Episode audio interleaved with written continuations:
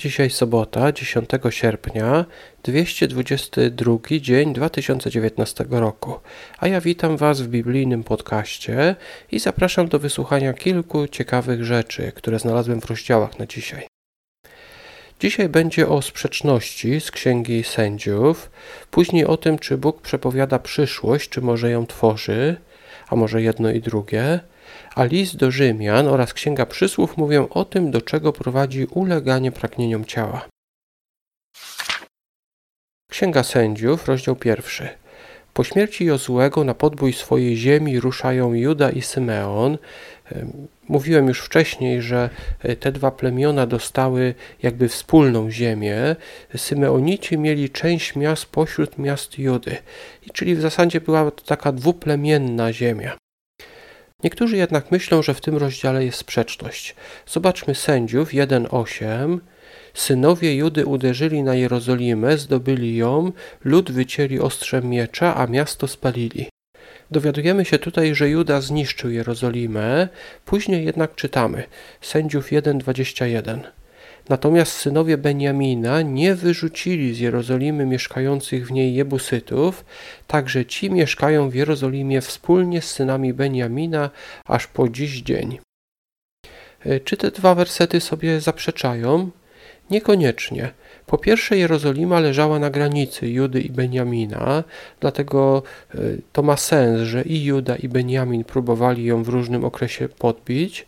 Po drugie, mogło być tak, że Judejczycy naprawdę zniszczyli Jerozolimę, spalili ją, a potem Jebusyci wrócili, odbudowali miasto, które odparło atak Beniaminitów.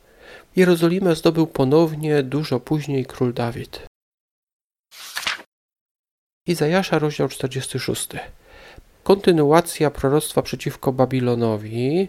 Mamy tutaj opis ludzi tworzących bożki ze złota oraz ludzi, którzy wkładają takie bożki na osły podczas ucieczki przed nieprzyjacielskim wojskiem. Bóg kolejny raz przypomina, że to On zapowiedział te wydarzenia i nie ma nikogo takiego jak On, który by to potrafił. Izajasza 46 rozdział, werset 10. Obwieszczam od początku to, co ma przyjść i naprzód to, co się jeszcze nie stało. Mówię, mój zamiar się spełni i uczynię wszystko, co zechcę. Czy jednak Bóg po prostu przewiduje, co się wydarzy w przyszłości? Wydaje się, że tak, bo czytaliśmy: Obwieszczę od początku to, co ma przyjść. Ale później Bóg dodał: Mój zamiar się ostoi, uczynię wszystko, co zechcę. Czy więc Bóg przewiduje przyszłość, czy ją planuje i wciela ten plan w życie? To takie pytanie do Was. Jak myślicie? Czy Bóg tylko przewiduje przyszłość, potrafi przewidywać, co się stanie w przyszłości, czy może wpływa na wydarzenia, aby stało się to, co zaplanował? A może i jedno, i drugie? Jak myślicie? Napiszcie mi może w komentarzu, co myślicie o tym. Rzymian, rozdział 8. Słowa apostoła Pawła o życiu według ducha oraz o miłości. Muszę powiedzieć, że list do Rzymian jest chyba najtrudniejszą dla mnie częścią Biblii, a ten rozdział, rozdział ósmy szczególnie. Mamy tutaj kilka takich ciekawych wersetów, ale całość jest dość trudna. Na przykład werset 29 zdaje się mówić o przeznaczeniu, a fragment od 14 do 17 mówi o zostaniu synami Bożymi.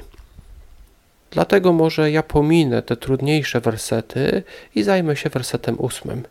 Jest to taki łatwiejszy werset. Mowa tam o tym, że pozwalanie, aby ciało decydowało za nas, jest błędem, jest po prostu głupie. Rzymian 8:8. A ci, którzy żyją według ciała, Bogu podobać się nie mogą. Żyć według ciała oznacza uleganie wszystkim pragnieniom ciała. Prowadzi to na przykład do obżarstwa, pijaństwa, niemoralności itd. Tak o niemoralności mówi też Księga Przysłów. Przysłów, 23 rozdział, wersety 26 do 28. Ojciec przestrzega tutaj syna przed niemoralną kobietą. Przysłów 23-27 bo dołem głębokim jest nierządnica, a ciasną studnią jest obca niewiasta. Oczywiście ta rada jest także przestrogą przed niemoralnymi mężczyznami, którzy mogą tak, także zwieść, tak jak ta niemoralna kobieta z tego wersetu. Ten werset nazywa ich tych niemoralnych ludzi, którzy chcą nas zwieść, głębokim dołem albo ciasną studnią. Chodzi o to, że ciężko jest wyjść z takiego głębokiego dołu. Łatwiej jest unikać głębokiego dołu, niż wpatrzszy do niego wydostać się później. Co szczególnie warto zapamiętać, Bóg zdaje sobie sprawę, że ulegamy zachciankom ciała. Jednak list do Rzymian przestrzega nas przed życiem według ciała i przypomina, że ludzie tak żyjący nie podobają się Bogu.